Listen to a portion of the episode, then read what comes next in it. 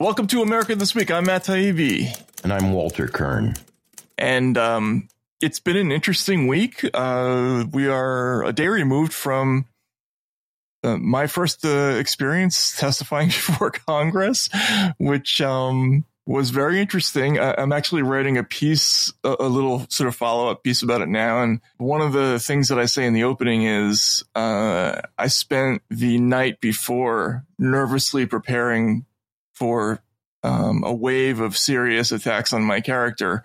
And then I showed up and it was like an episode of Black Adder / Congress. You know, it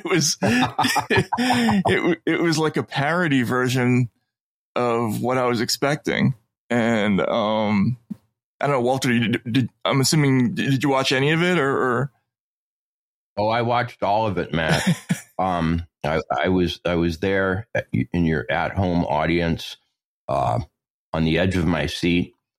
You suggest that the attacks on your character were not as fierce as you anticipated. Well, they were fierce, more. But they weren't devastating. Like, in other words, if they wanted to dig, like it wouldn't take a lot to dredge up things that I would have had a hard time explaining. You know, like right. I have a past that, you know, in my 20s, I did some pretty crazy things, and they could have brought all that stuff up, and instead they came at me. You know, they came with things that actually almost to the last member undermined exactly the case that I think they were trying to make, or actually furthered our case in almost every instance. So, yeah, I mean, which of those attacks did you find most absurd, and which did you find most penetrating, as it were? Oh, so I would say, and I'm spending a lot of time in this writing. I was writing about this morning. The attacks by Daniel Sachs Goldman. By the way, that's his actual name. He's named after an investment firm. Well, he actually isn't, but his ex-wife is a VP at Goldman Sachs, believe it or not. So that must have been confusing. But he's a. Again, our mutual friend has long said that the Democrats since the 60s have been stuck regurgitating or trotting out wannabe Kennedy clones. And this is the latest. Dan Goldman is of New York, is one of the more recent versions of this prototype. He's an heir to the Levi Strauss fortune. He's worth $250 million.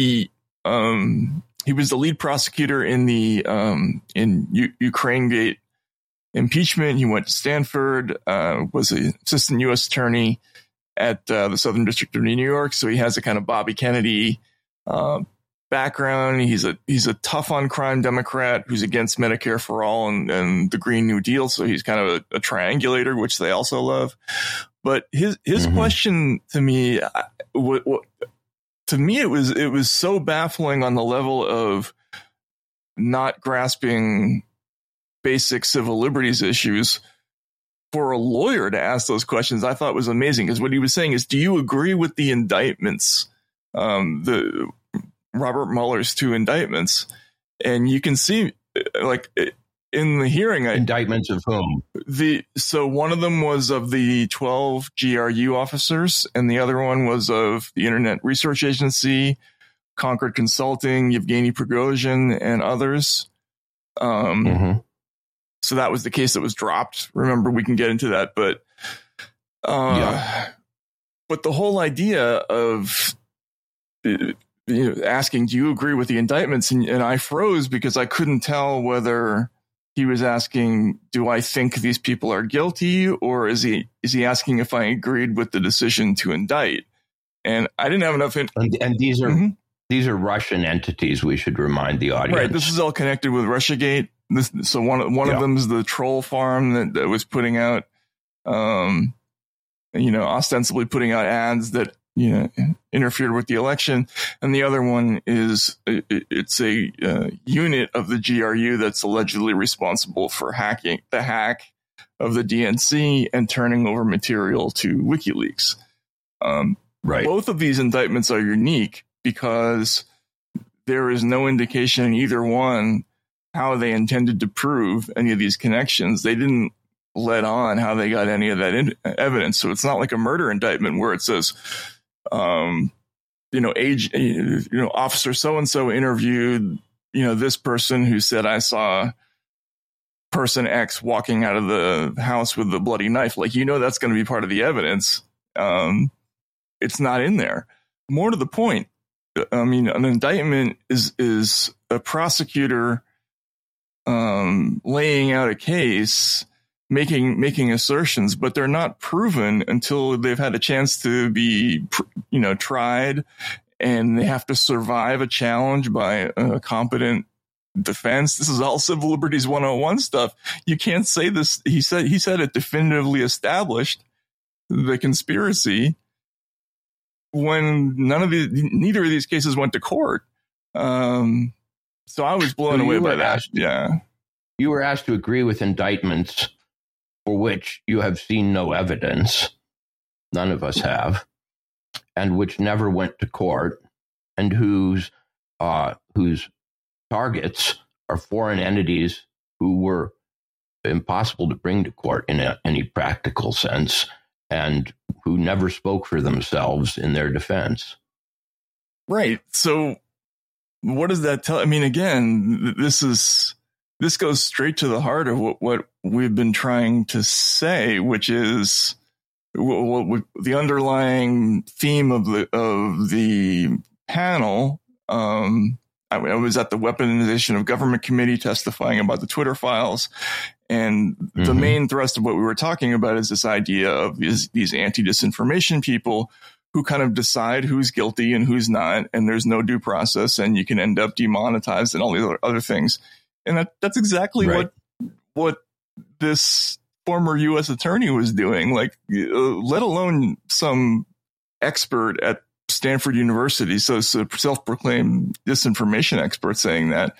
For a prosecutor to say that something's been proven because you wrote an indictment really speaks to the mindset. Yeah. I don't know. They might want to go back and see his bar exam and check whether he knows the difference between an indictment and a conviction and what proof constitutes and so on. But it would seem to me he continued in the same vein of, guilt by association, because from the outside, what it appeared he was doing was asking whether you and your alleged Russian compatriots in disinformation are on the same page.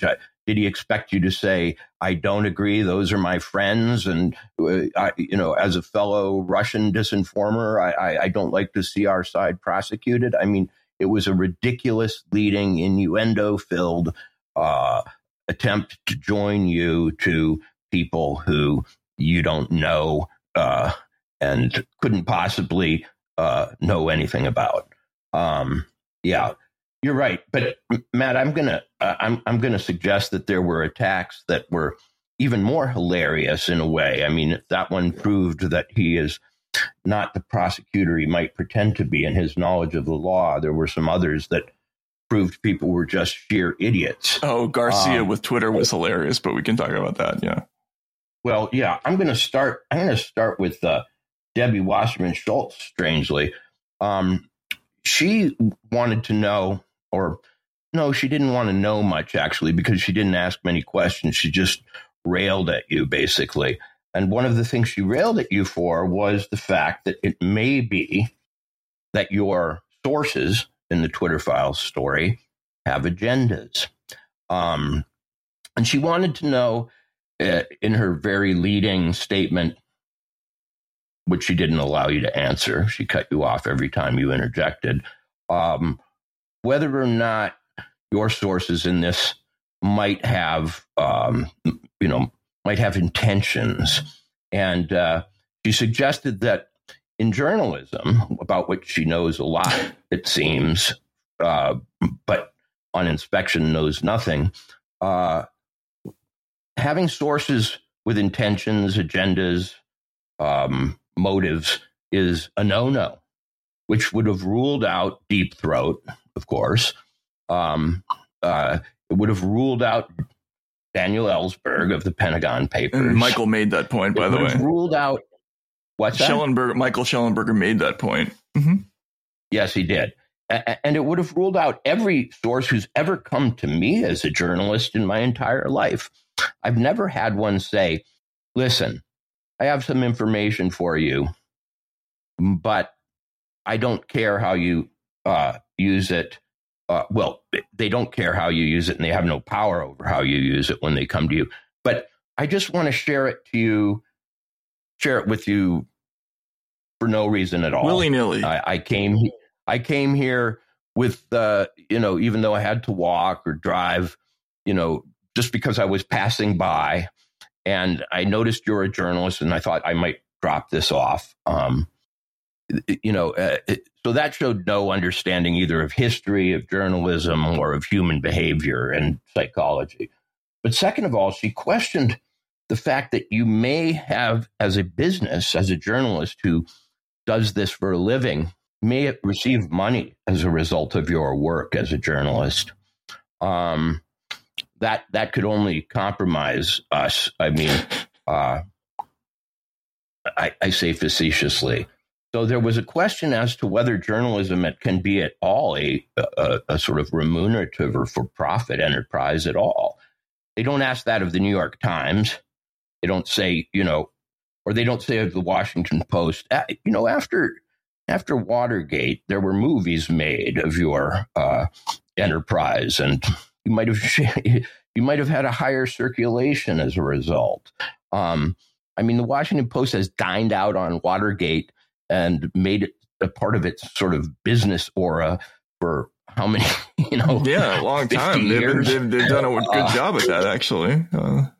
Exactly. And the New York Times, paper of the Pentagon Papers and so on, which has, pushed its own magic on us as, as a society based on these kind of scoops, is apparently, is apparently not affected by the same conflicts of interest that you would be if you make money in journalism. It was ridiculous. And I thought at the end of her little presentation, it could be applied to any witness they ever bring from the press. And I thought, if she wants to apply this equally, there basically couldn't be a free press in America. She was so caught up in her gotcha stuff and her ridiculous attempts to, assassinate your character, that I don't think she thought about the implications of anything. But that was kind of what the questioning from the minority was like to me. They adduced principles in their questions that were just breathtaking in their stupidity and in the notion that the press should somehow be, a true servant of the state and for no money, right? And for no pay. And that whole thing was really strange. And then she, the temerity to ask that if we had been paid to testify, which was that was another breathtaking moment. Had you been paid to testify? I didn't even know what to say to that. I didn't even have time to get angry at that. I was so taken aback by the fact that question had been asked that I had no comeback for that. But the whole thing about money, look, if I'm being completely honest about this, the Twitter files, I knew from the beginning, was an explosive story that I could probably spend years working on. Of course, you're going to do it once you see the material. It's a great story. And early on, I'm probably long term as a business decision, I do think it's going to pay off. I think that's likely. It's not the major consideration for me. But there's no reason that's a problem. I mean, if it is one. Well, there was another phrase she used, and she used it several times that really got me rocking with laughter. She talked about attention addiction. She suggested that attention addiction is a powerful drug. I don't know if that's exactly how she said it, but she said something to that effect, and that you suffer from it. And politicians don't actually. Right. She suggested. So under the influence of attention addiction, a huge greedy motive to rake in the bucks, and whatever other motives, just to destroy the Democratic Party or something. I don't know. You launched the Twitter files. That was the impression that her presentation left. It was a complete attack on your motives, not your character, your character by implication. And what I found so strange about it was that no one there could grapple really with the content of the presentation. It was, shoot the messenger and so on. But I thought, why did the Democrats make a strategic decision that they would not defend freedom of speech in this hearing? It could easily have been a hearing in which they said, thank you for your work. We're concerned about this, too. We think you got it wrong. But, this is a great issue, and we're happy to be here defending it. Instead, they went on a fierce partisan line from the very beginning and from the opening statement of the ranking member. It was just absolutely paid no attention to the principles at stake, refused to concede that they are important, refused to recognize that the Democrats should in some way be as concerned as anyone about them. And, it just became a jihad. And to me, watching as a sort of political thinker, it was a huge lost opportunity, because they could have, evinced concern about freedom of speech, civil liberties, the unity of government and corporate power, and so on, and probably diffused the whole thing. But instead, they created a greatest hits of ridiculous and contradictory attacks. They didn't suggest it was a sexual threesome, but they imply. Well, maybe they did. They implied that you, Bari Weiss, and Michael Shellenberger, operating on the Twitter files, was some kind of escapade of potential erotic intensity. Yeah, threesome. And, and I was just shocked. I mean, if history repeats itself, as farce, this was the farcical version of the McCarthy hearing. Right. Yeah. It was like, it was dumb HUAC, basically. Right. And HUAC for dummies. Yeah, HUAC for dummies, which I guess makes sense in the modern age. But yeah, you're absolutely right. They identified things that were all standard issue practices for journalists. We all have sources that have motives. That's one thing. This whole thing about cherry picking, which is a talking point that somebody came up with very early in this process, that's been repeated probably 10 million times since December. Every news story is cherry picked. We do not sit down and put the entire subset of all things that we know into an article, right? We're always picking and choosing. And it's, even when we have a huge data set, the only exception to that you can argue is something like WikiLeaks, which they hate. Have decided that anybody who engages in that kind of journalism must spend the rest of their life in prison. So that was crazy. And then the idea that a journalist should, can make money. is another thing that was crazy. I didn't really know how to answer that.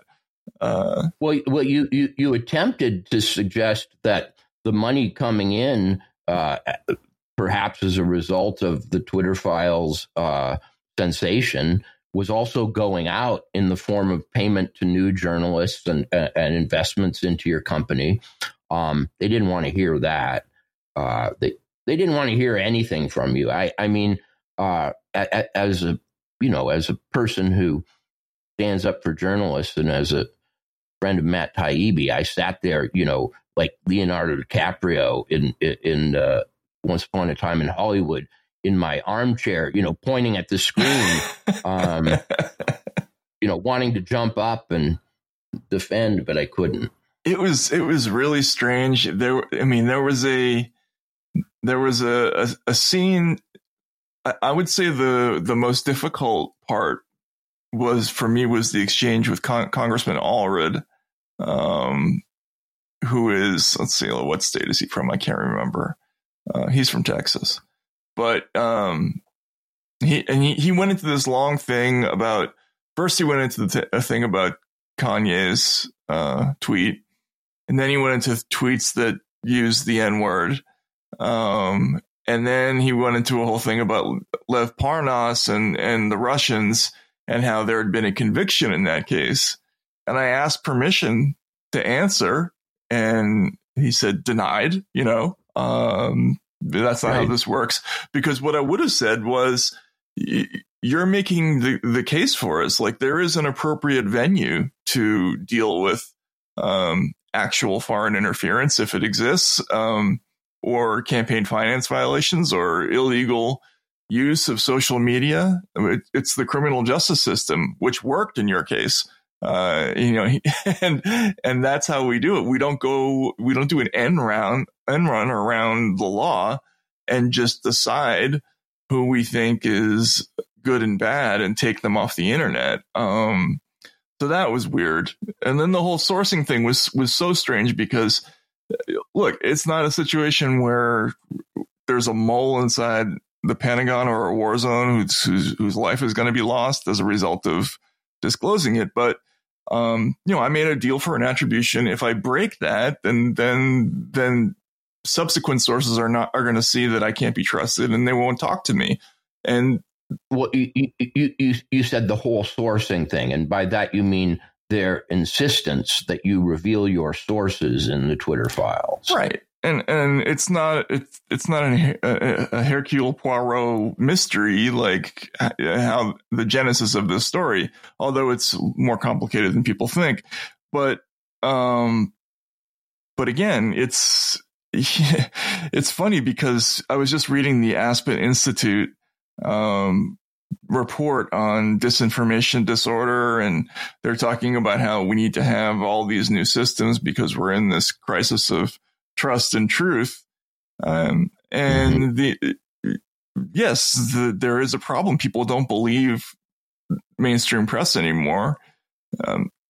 And why is that? Well, they keep making huge mistakes, for one thing, like the WMD thing or the Russiagate thing. But also, I think people have very serious questions about the ethics of reporters now. Right. This idea of trying to get somebody to violate even pretend, a not particularly serious agreement, maybe it represents a total misunderstanding of how this whole thing works. And they were trying to get a reporter to reveal his sources on television in front of Congress, in a way that would forever be recorded and set a precedent, which might cause them in future times to say, well, Matt Taibbi gave a satisfaction in naming his source. Why won't you? This is a wall that can't be breached but once in these settings. And any journalist who would be willing to would be, I think, responsible for future aggression against journalists. So whether or not in this case there might be some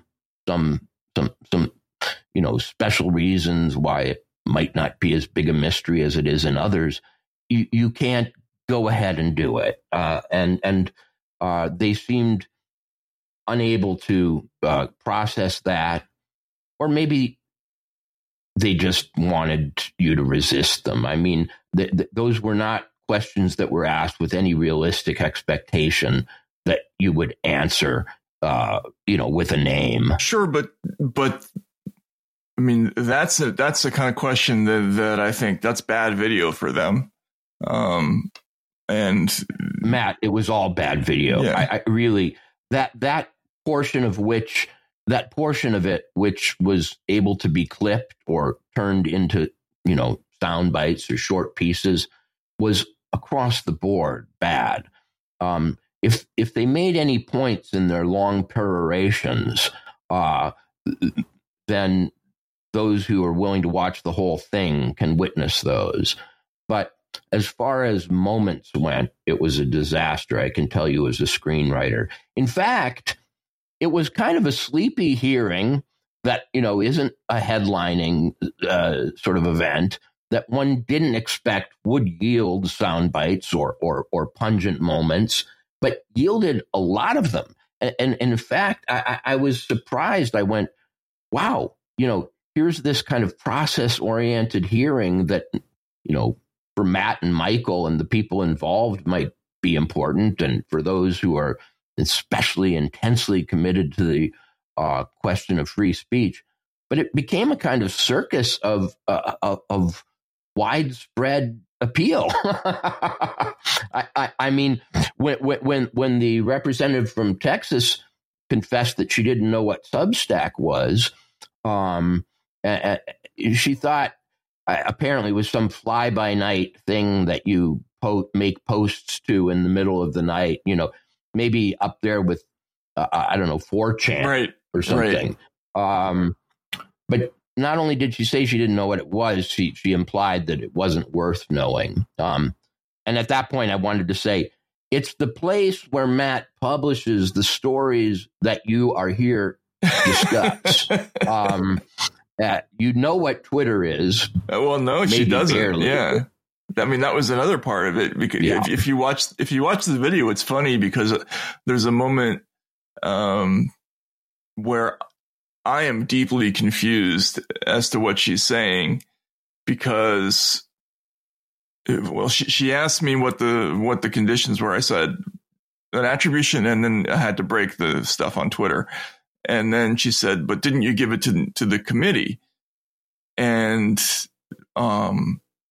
at first I said, well, that's not breaking the story, really. But then I realized that she thinks that I think she thought I meant that Twitter was some kind of editor for me, and that I was submitting documents to Twitter first. And then you can hear one of her aides whispering to her. I could hear one of her aides whispering to her something like, no, it was published, or no, it was posted, or something like that behind. Right. Because I don't think she got that. That's what Twitter is. It's a place where you just put things up. You don't have to, there's no middleman or anything like that. So that was surreal too. To be part of a hearing on the Twitter files and not understand what Twitter is, par for the course, I guess, for anyone who has a cynical view. But Congressman Garcia, was that her name? Yes. Or Congressperson Garcia. Oh, by the way, I liked when you were corrected for not referring to Bari Weiss as Ms. Bari Weiss. Was I? I didn't even hear that. What's her name? Rasket? Plaskett. Yeah. I mispronounced her name. Yeah, she jumped in to suggest that Bari Weiss's title is Ms., and you had, I don't know, missomethinged her, not misgendered, but misidentified, I guess. Yeah. Misidentified or mistitled her. Poor Bari must have felt left out, of this whole thing, as the absent member of the threesome stuck on the West Coast. Could you imagine if, and so they were talking about this afterwards, could you imagine if a couple of... If you're hearing this message, you're listening to the free version of America This Week. To hear the rest of our conversation, please subscribe at taibbi.substack.com.